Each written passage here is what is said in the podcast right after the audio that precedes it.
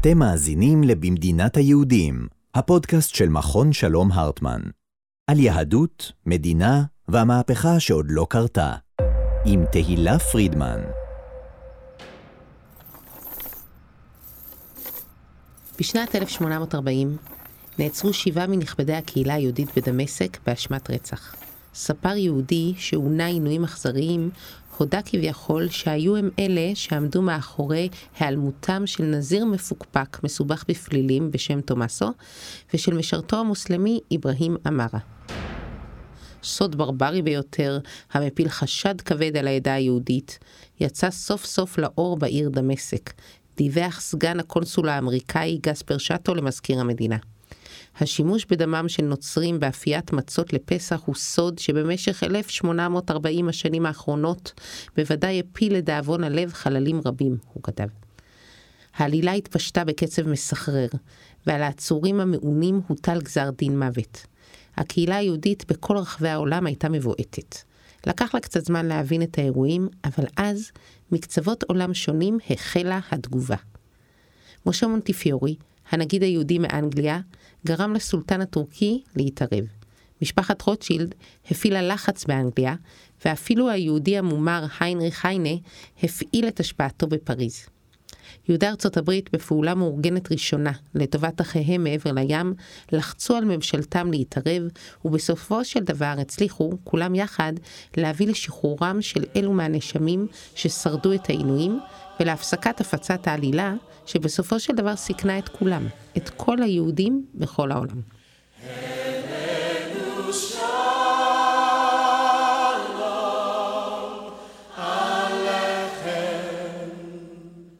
יש סיכוי לא רע שאת הסיפור הזה גם אתם למדתם בשיעור היסטוריה. הוא דוגמה מאפיינת לאתוס היהודי, שעליו גדלנו. כל ישראל ערבים זה לזה. יהודים חיו בארצות שונות, דיברו שפות שונות, נהגו מנהגים שונים, אבל תמיד פעלו אחד עבור השני. אולי למדנו גם סיפורים אחרים. הרי היו גם הלשנות הדדיות לצער, מחלוקות, מלחמות, איכשהו הם אלו נתפסו, לפחות בעיניי, כיוצאים מן הכלל. הכלל הוא שפות שונות, מרחק גיאוגרפי, ויכוחים דתיים, אבל ערבים זה לזה, תלויים זה בזה, ברית גורל.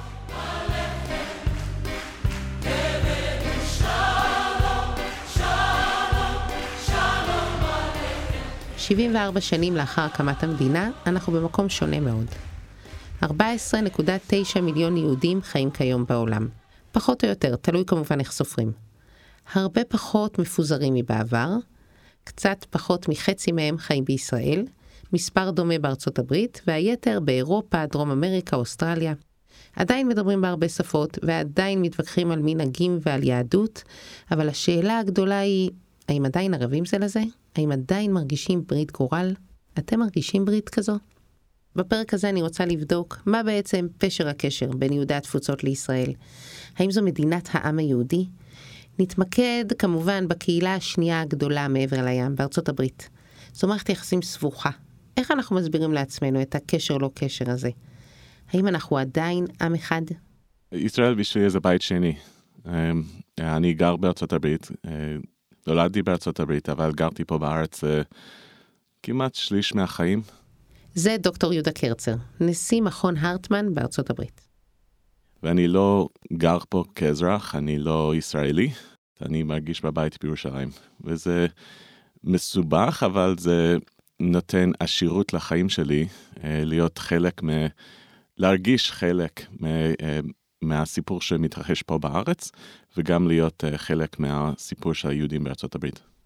כשיהודה אומר שזה מסובך, אני נזכרת איך לפני כמה שנים טראמפ אמר You have people that are Jewish people that are great people, they don't love Israel enough, you know that. שיהודים שמצביעים למפלגה הדמוקרטית שבה גורמים אנטי-ישראלים, חוטאים בחוסר נאמנות.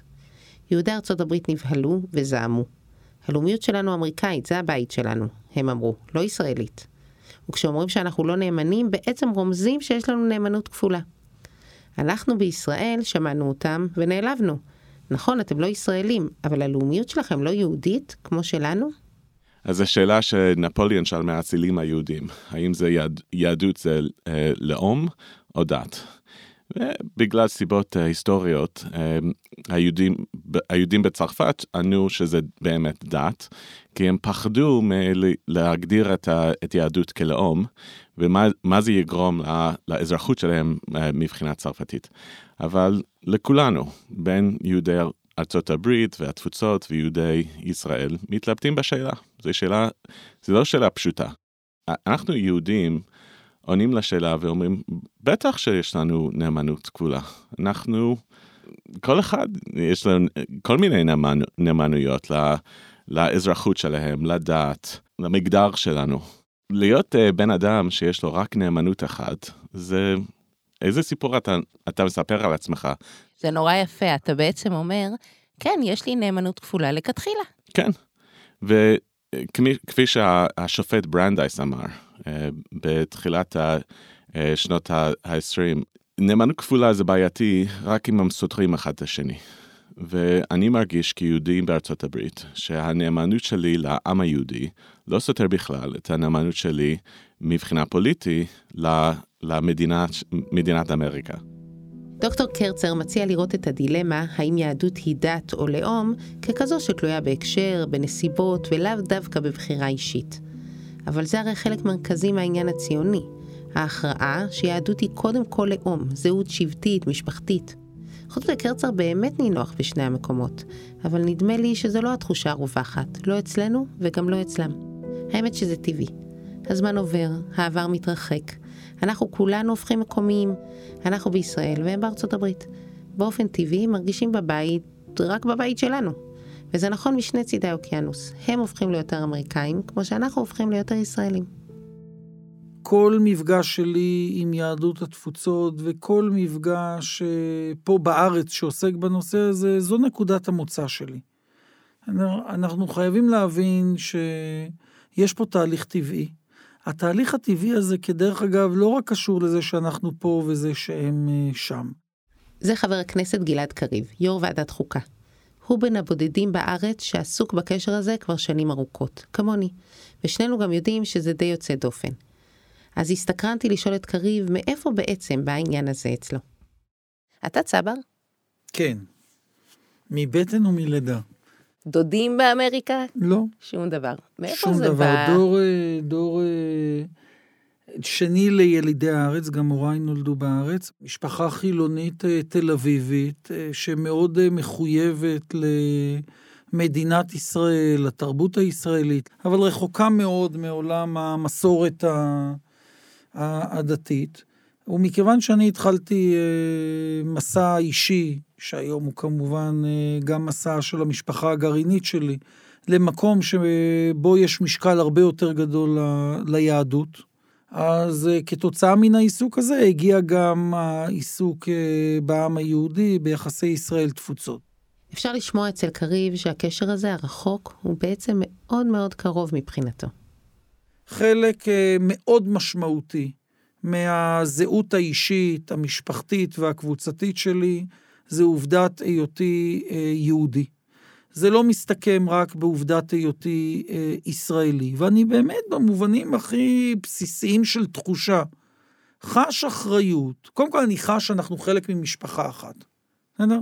ובמובן הזה, מי שאין בו שום יסוד, אפילו לא אה, גחלת עמומה, של אה, תודעת משפחתיות יהודית, אז באמת קשה לשכנע אותו שזה מאוד חשוב. וכדרך אגב, אולי זה לא משתקף היטב בתקשורת, אבל זה משתקף היטב בכל מחקר דעת קהל וגם בכל מפגש בסיסי שאנחנו מקיימים עם ישראלים ועם יהודים בתפוצות. אני מאמין שרוב היהודים בתפוצות ורוב היהודים בישראל, חילונים, דתיים, מסורתיים, יש בהם את הגחלת הזו. קריב משוכנע שהגחלת עדיין קיימת ובוערת. אבל אני לפעמים כבר תוהה.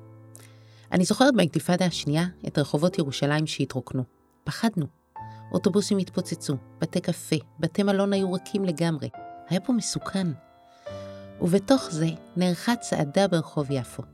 אנשי הפדרציות היהודיות של צפון אמריקה החליטו דווקא אז, בפעם הראשונה, לערוך את הכנס הגדול שלהם, ה-GA, בירושלים, ובמסגרתו צעדו מאות אנשים במורד הרחוב. המסר היה מרגש. אנחנו כאן, אנחנו איתכם. אבל גם מאז כבר עברו 20 שנה. אז כן, אנחנו מרגישים מחובקים כשאנחנו מגיעים פתאום לבית כנסת בארץ זרה, או כשחייל בודד כמו מייקל לוין או מקס שטיינברג מקריב את חייו למען המולדת שלנו. אנחנו נוסעים לשם ולכאן, משלחות, משפחות, תוכניות כמו תגלית שמגיעות לישראל, ובשנים האחרונות יש גם לא מעט תנועה הפוכה, מנהיגים ישראלים שנוסעים ללמוד על יהדות ארצות הברית. שני חלקי העם היהודי היום מבקרים ביקורים, אבל גם כל הזמן מבקרים ביקורת. יש בקשר הזה הרבה מרחק ואדישות ובלבול ומה לא. לפעמים אפילו עוינות. כמו קריב, גם לי אין משפחה מחוץ לישראל, ובג'וק של הקשר לעם היהודי הדביק אותי נתן שרנסקי, כשהייתי יועצת שלו במשרד התפוצות. ומאז העם היהודי בתפוצות מעסיק אותי מאוד, גם אישית וגם חברתית וגם פוליטית. כשהייתי בכנסת זה היה אחד הנושאים שהיה חשוב לי לקדם. אבל קשה לי לומר שהיו לי הרבה שותפים. לאורך המון שנים הרגשתי שזה כמעט סוג של אה, תחביב מוזר. כי הרי למה שזה יעסיק אותי בכלל? אנחנו כאן, והם שם, וזהו. במגילה. מגילת אסתר. מגילת אסתר. אמ, מי, ה, מי היחיד שרואה את העם היהודי כעם, יהוד, כעם אחד? זה המן. יש עם אחד מפוזר, מבוזר ומפורד בין העמים. והמן רואה משהו שיהודי העולם לא, לא ראו בעצמם. וזה לפעמים לוקח, זה, זה חלק מהעניין של ברית קולן, שלוקח לפעמים אנטישמי אחד שיכול לאחד את העם היהודי. אבל חלק מהתחושה שלנו כעם, אנחנו מחפשים מקומות לגור בעולם ומנסים להיות חלק מהמקומות שאנחנו גרים. אז מה שמשתנה עכשיו זה קצת מדאיג אותנו כי אנחנו גדלנו בזמן מסוים שהיה, שאנחנו זוכרים את השואה וזוכרים את הזמן שהצטרכנו להרגיש כמו עם אחד. אבל יש חלק ממה שקורה עכשיו, אנחנו חוזרים אמ, למצב ש, שהיה, אני, אני חושב, לרוב ההיסטוריה היהודית. מבחינה היסטורית, זה לא ברור לי שלרוב ההיסטוריה של היהדות, שאנחנו כולנו גרנו בתפוצות, שיהודי התפוצות הרגישו כל כך מחוברים אחד לשני. יהודי רוסיה ויהודי טוניס לא ידעו אחד את השני, לא דיברו אותה שפה. אולי מבחינה תיאולוגי הם הגדירו את עצמם כחלק מהעם היהודי, אבל לא, אין מהות לזה. אז לפעמים יש סיפורים של יהודי בימי הביניים שנוסע בין אה, יהודי התפוצות אחד לשני, אבל זה כל כך חריג. אתה חושב שיהודים אמריקאים מרגישים שאני המשפחה שלהם? פחות ופחות. וזה קשה, וזה כואב לי. כי, כי כל העניין של משפחה, אם אתה מרגיש שמישהו משפחה שלך, אז יש לך. אם אתה לא מרגיש, אתה לא, אתה לא יכול לשכנע למישהו שהם המשפחה שלכם. ועכשיו, כל כך השתנה במשך החמישים השנים האחרונות עם יהדות ישראל ויהדות ארצות הברית. לפני אה, ש, שתי דורות, היה הרבה יותר סביר, היה הרבה יותר אחוזים של אנשים שהיו להם בני דודים, ועכשיו פחות. אז, אז כל ההגדרה של משפחה הולך ממשהו שהיא אמיתי למטאפורה. לך ילד לך, אולי בסוף המערב, בין ים ויבשה, בין אב לסתיו. נשארה גחלת, גחלת עמומה, מטאפורה. אם מה שיהודה אומר נכון, וברוב ההיסטוריה החיבור היה לרוב תחושה עמומה, ושכל עניין העם האחד והערבות ההדדית הוא יותר מיתוס ממציאות, אז כנראה שחזרנו למצב הטבעי. ואולי אין שום בעיה, ויש גחלת והכל אחלה. מבחינתי זה לגמרי לא אחלה.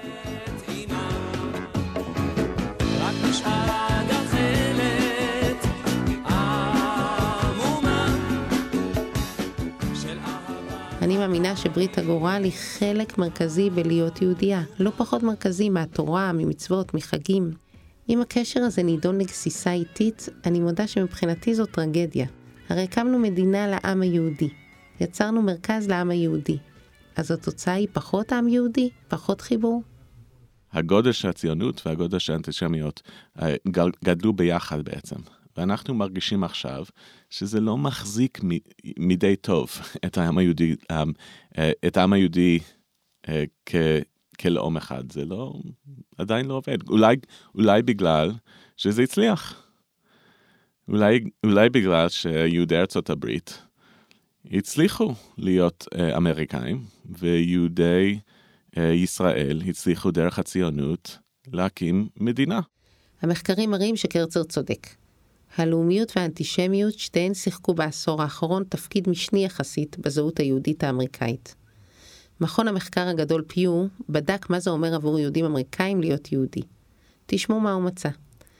69% מיהודי ארצות הברית חשבו שלהיות יהודי זה לחיות חיים מוסריים. 58% הגדירו זאת כמחויבות לפעול למען צדק חברתי.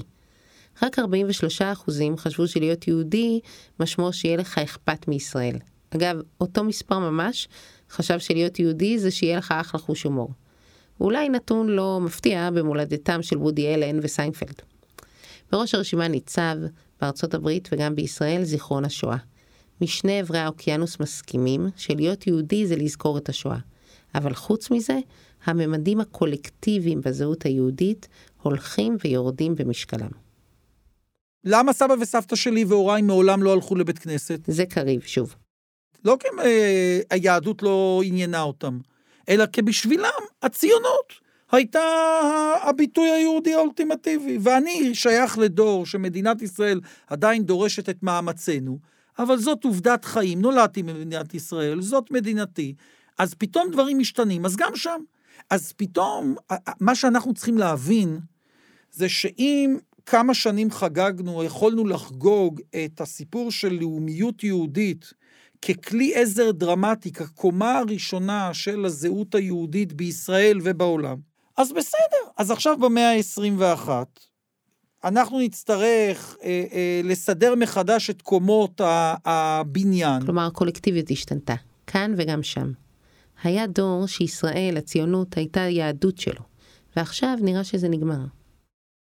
עכשיו, השאלה, האם בעידן כזה, שבו יש התרחקות טבעית, האם אתה מנסה בכל מאודך להאט את קצב ההתרחקות, להפוך את המגמה, לבנות קשרים על פני התהום, למרות שהיא הולכת ומתרחבת, או שאתה בא ואומר, הסיפור, אה, הסיפור אבוד, ממילא אי אפשר לרפא. ובהקשר הזה, אני אקדים את המאוחר, גם בלי כיבוש, הפער הזה היה גדל.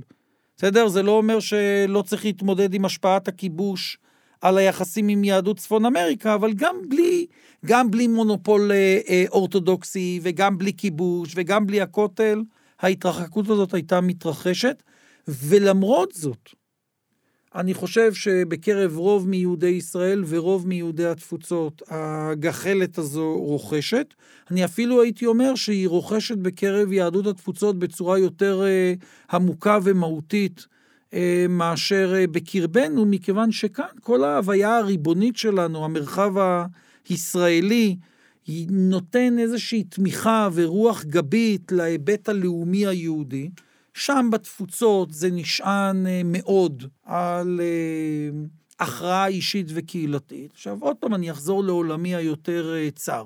כשאת בודקת את מספר הקהילות הרפורמיות, בתי הכנסת הרפורמיים בצפון אמריקה, שמציבים היום דגל ישראל בצד דגל ארצות הברית על הבמה, כדרך אגב מדובר חד משמעית ביותר מ-90% מבתי הכנסת, מספרם גדול לאין שיעור ממספר בתי הכנסת שעשו זאת בשנות ה-50 או בשנות ה-60. כשאת לוקחת את הסידור שהיום משתמשות בו הקהילות הרפורמיות בארצות הברית, ומשווה אותו לסידור שהשתמשו בו, שהוצא לאור בראשית שנות ה-70, כמות העברית בתוך הסידור, הזיקה ליצירה ישראלית, לא ליצירה יהודית, היא, היא דרמטית יותר גדולה. וזה הרי לא הקשר היחיד. כלומר, למרות ההתרחקות, ייתכן שעוד מוקדם להספיד. היהודים האלה שגלעד מספר עליהם שבבית הכנסת שלהם יש דגל ישראל ושמחוברים ליצירה ישראלית, הם גם אלה שמשקיעים המון אנרגיה וכסף בארגונים כמו אייפאק, שזה הלובי האמריקאי למען ישראל שפועל בקונגרס ובסנאט.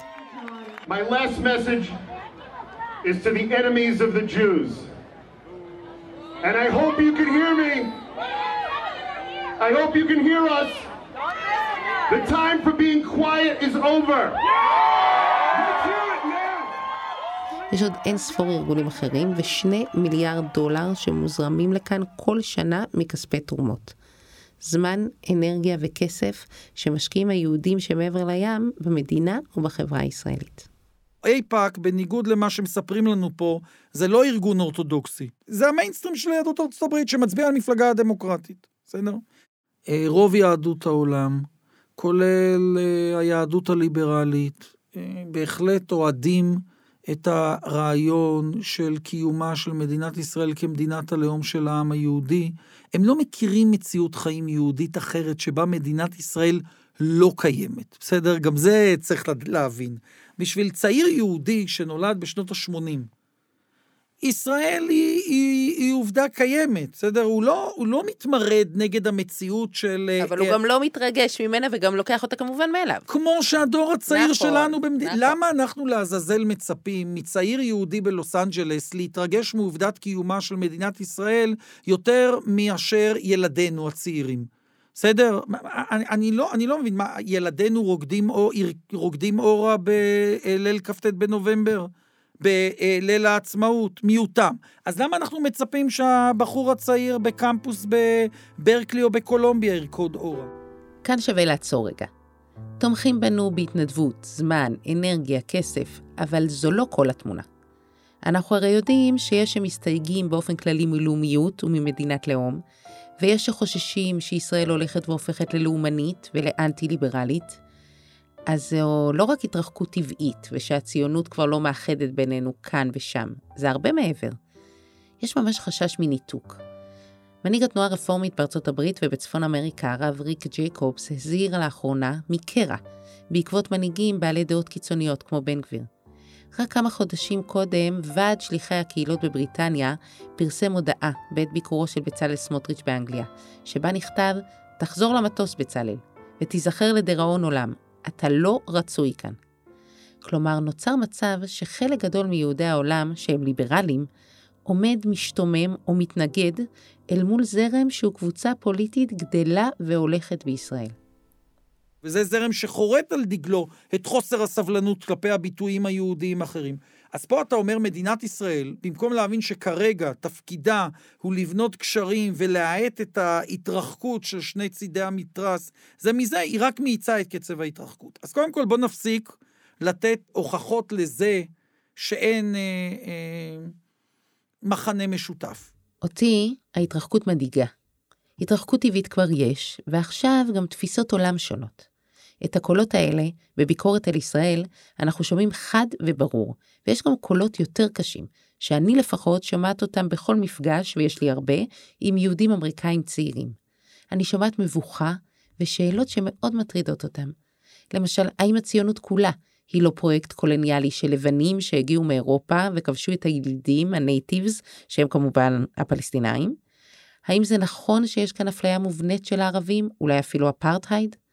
ואיך מסתדרים הסיפורים של ההורים שלהם על סבא וסבתא היהודים הפליטים שנמלטו מהשואה, עם הדיווחים על הסירוב של ישראל כמדינה יהודית לקלוט פליטים. יש הבדל בין שתי הדורות. זה יהודה קרצר שוב. הדור יותר מבוגר, הם, שהם גדלו לפני 67, שהם זוכרים את העמדה הישראלית פוליטית בעולם הרבה יותר חלשה, הם דאגו על, על עצם הקיום של המדינה, רוב רובם חושבים שאין להם זכות אה, להגיד שום דבר על הסכסוך, על הכיבוש, על עניינים פוליטיים וקשורים לביטחון. אז בשבילם הם כועסים שעל, על מתווה הכותל ודברים כאלו, כי הם חושבים שלא רואים אותם, לא מגדירים אותם כיהודים, לא מגדירים אותם כשותפים.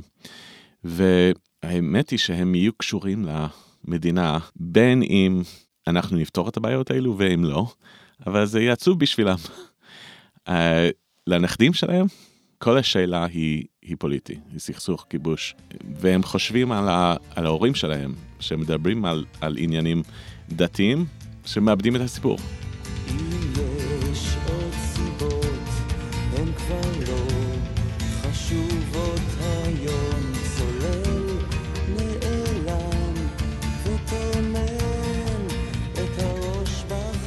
אם יהודה צודק, ואצל הצעירים זה הכל הסכסוך, זה סוג של dead end, כי הסכסוך בסוף הוא באמת הסיפור שלנו. והמחשבה שהם מבחוץ מבינים יותר טוב ורואים את מה שאנחנו הנייטיבס לא מצליחים להבין, היא מחשבה מתנשאת ומכעיסה.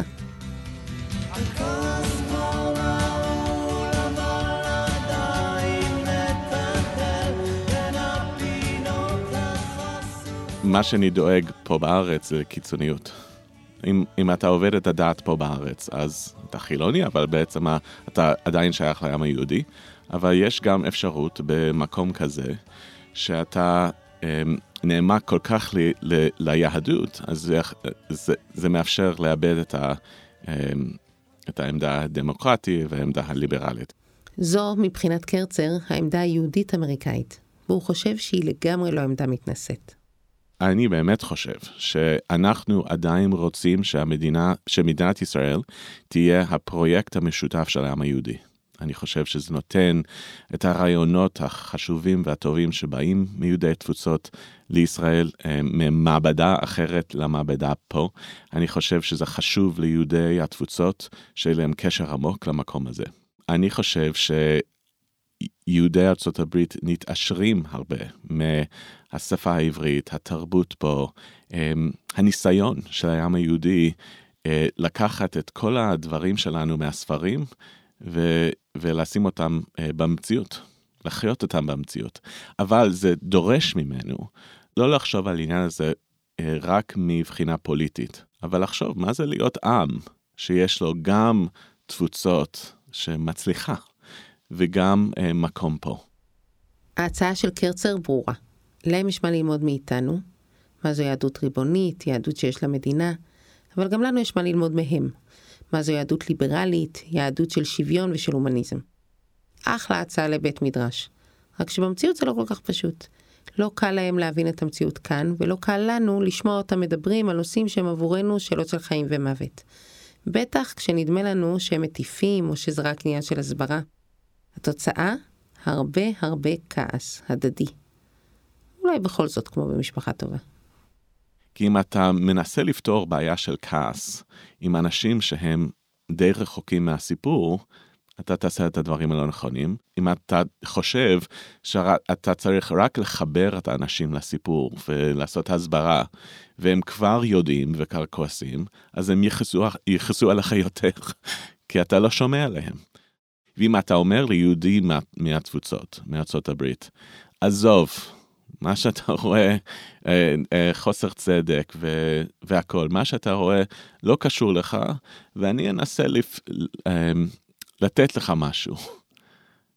מקום להתפלל בכותל. מה, זה אני. את אומרת לי שאני צריך להיות, להיות מחובר למקום הזה, להרגיש כיהודי חלק מהסיפור. אז אני אומר לך, זה כואב לי. אני חושב שזה בעייתי. כאב, כעס, אלו סימנים לאכפתיות. משהו נוגע פה עמוק. משהו שאולי אנחנו כישראלים לא תמיד מבינים. יהודי, בהגדרה שלהם, חייב להיות בעד המיעוטים, בעד פליטים, בעד שוויון. לא למרות שהוא יהודי, בגלל שהוא יהודי. כי זה, לתפיסתם, כמו שסיפרתי קודם במחקר הפיו, זה התמצית של היות יהודי. זה ולא תפילין או שבת. הנה למשל, לפני כמה שנים היה טבח בבית הכנסת בפיטסבורג. 11 יהודים נרצחו. הרוצח, איש העליונות הלבנה, ה-white supremacy, הגיע לבית הכנסת כי משם פעל סניף של ארגון היאס, הארגון היהודי למען מהגרים, והוא, הרוצח, התנגד לפתיחת השערים להגירה. אז הוא רצה לרצוח יהודים או רצה לרצוח ליברלים שמסייעים למהגרים? זהו שבין האמריקאים אין בעצם הבדל, זה אותו הדבר. הסיוע למהגרים הוא התפיסה היהודית שלהם. לא סתם דוקטור קרצר מזכיר דברים כמו מתווה הכותל בשיחה איתי. הוא יודע שאני ואחרים כמוני פועלים כדי לחבר לכאן יהודים מהעולם, בין השאר באמצעות ניסיון לתת ביטוי ומקום בישראל לזרמים הדתיים הנפוצים אצלם. למשל בכותל. מה שהוא בעצם אומר לי זה שזה חסר טעם. כי לב המרחק שאיתו אנחנו מתמודדים היום נוצר בעקבות הסכסוך הישראלי-פלסטיני. אנחנו מתמודדים עם היותם אדישים, בסדר? ויש משהו נורא, אה, אה, איך נקרא לזה? לא אתנוצנטרי, כי כולנו אה, יהודים, אבל ישראל, ישראלוצנטרי, במחשבה שלנו שהאתגר היהודי הכי גדול של יהודי התפוצות זה ההתמודדות שלהם עם מה קורה בישראל. צריך רגע להבין שלמרות שמנסים לספר לנו שהיהדות הליברלית נעלמת והיהדות החרדית עוד שנייה היא הרוב, זה, זה, אין, אין בכלל מה לדבר. פחות מעשרה אחוזים מיהדות צפון אמריקה היא אורתודוקסית, המספרים לא משתנים. גם אם שם נולדים יותר יהודים, אז שם במקום להפוך לחילונים, הם נהיים קונסרבטיביים ודור הבא נהיים רפורמים. השאלה היהודית המעניינת לגבי הצעיר היהודי בברקלי זה לא איך הוא מתמודד עם שבוע האפרטהייד. אלא מה הוא עושה בשבת, ואם הוא מדליק נרות חנוכה, ואם יש לו איזשהו מקום שכיף לו ללכת אליו, אה, אם הוא לא חזר הביתה לסדר. זאת השאלה המרכזית. בשאלה הזו, יש לנו בכלל איך לעזור? אנחנו קשורים? כי כל המחקרים מראים שיש קשר ישיר בין עוצמת הזהות היהודית לעוצמת החיבור לישראל. לכאורה, אם נחזק את הקשר, גם הזהות תגדל. כשהייתי בכנסת הצעתי שבשאלות פנים יהודיות, כמו הכותל או גיור, או שאלה אחרת שמשליכה ישירות גם אליהם, תהיה ממשלת ישראל חייבת לשמוע גם את עמדתם. המוטיבציה שלי הייתה לייצר את העם האחד הזה שאני חולמת עליו. מה גורם לנו לחשוב שאנשים שחשים מרוחקים ממדינת ישראל יתקרבו למדינת ישראל אם נאמר להם בואו ותצביעו? בסדר? הם לא יבואו להצביע. אז בואו קודם כל נתחיל, נפסיק למצוא פיגומים כשמה שצריך לעשות זה שיפוצים בתוך, ה, בתוך הבית. צריך לה, להפגין את הרעיון, צריך לממש את הרעיון שמדינת ישראל היא מדינת העם היהודי כולו. וכמו שבמדינה דמוקרטית אין אזרחים סוג א' ואזרחים סוג ב', במדינת העם היהודי לא יכולים להיות יהודים סוג א', סוג ב', סוג ג'. בואו נתחיל עם זה.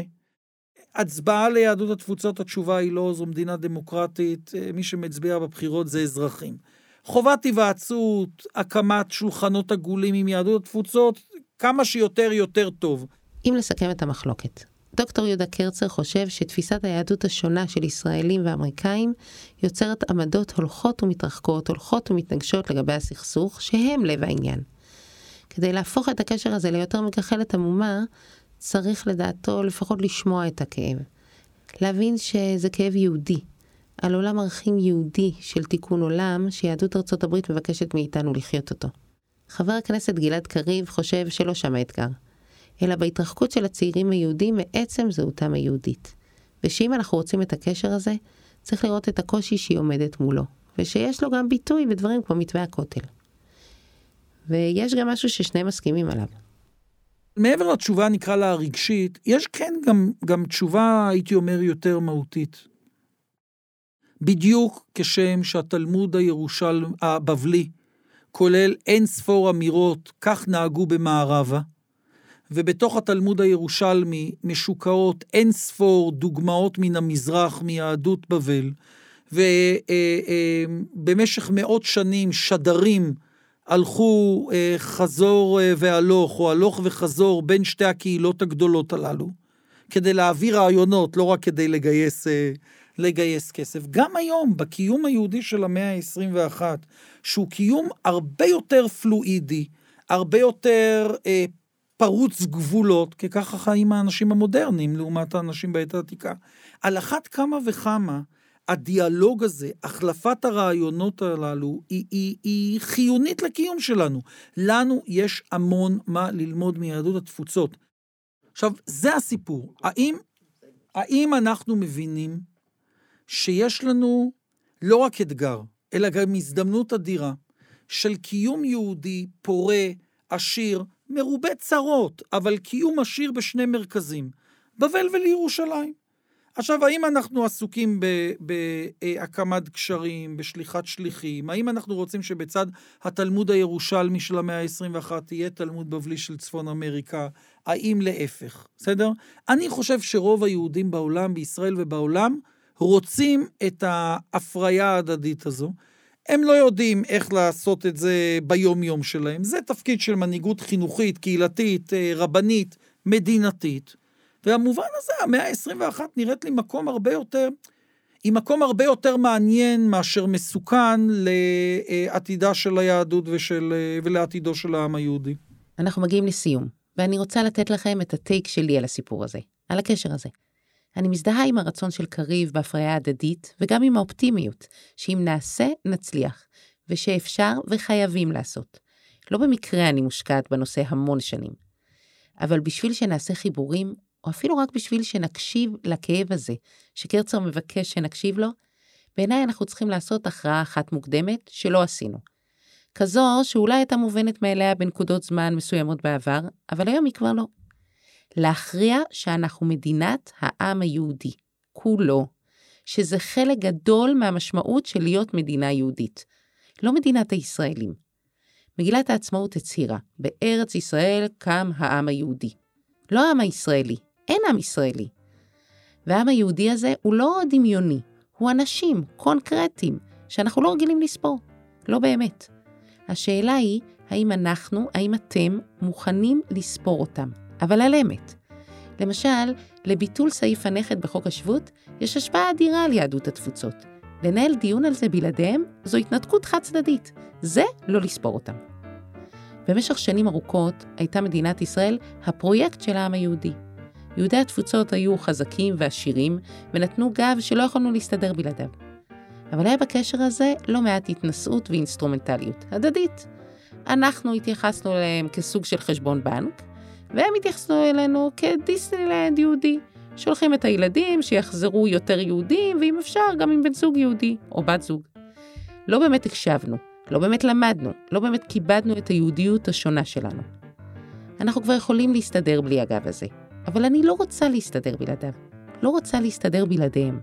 הם חלק מהסיפור שלי, ואני מקווה שלנו. תודה שהאזנתן והאזנתם לעוד פרק של במדינת היהודים, פודקאסט מבית מכון הרטמן על ריבונות, יהדות והמהפכה שעוד לא קרתה. הפודקאסט הופק על ידי המחלקה הדיגיטלית של מכון הרטמן, בהובלת יואב פרידמן ודוקטור אורית אבנרי, ובשיתוף עם טני פרנק וטל רוזנר מהמרכז ליהדות ומדינה במכון. עורך הסאונד הוא תמיר קליין, במאי ועורך ראשי עמרי בן דור. אני תהילה פרידמן, מוזמנים להצטרף אליי לפרקים הבאים בכל יישום שבו אתם מאזינים להסכתים האהובים עליכם.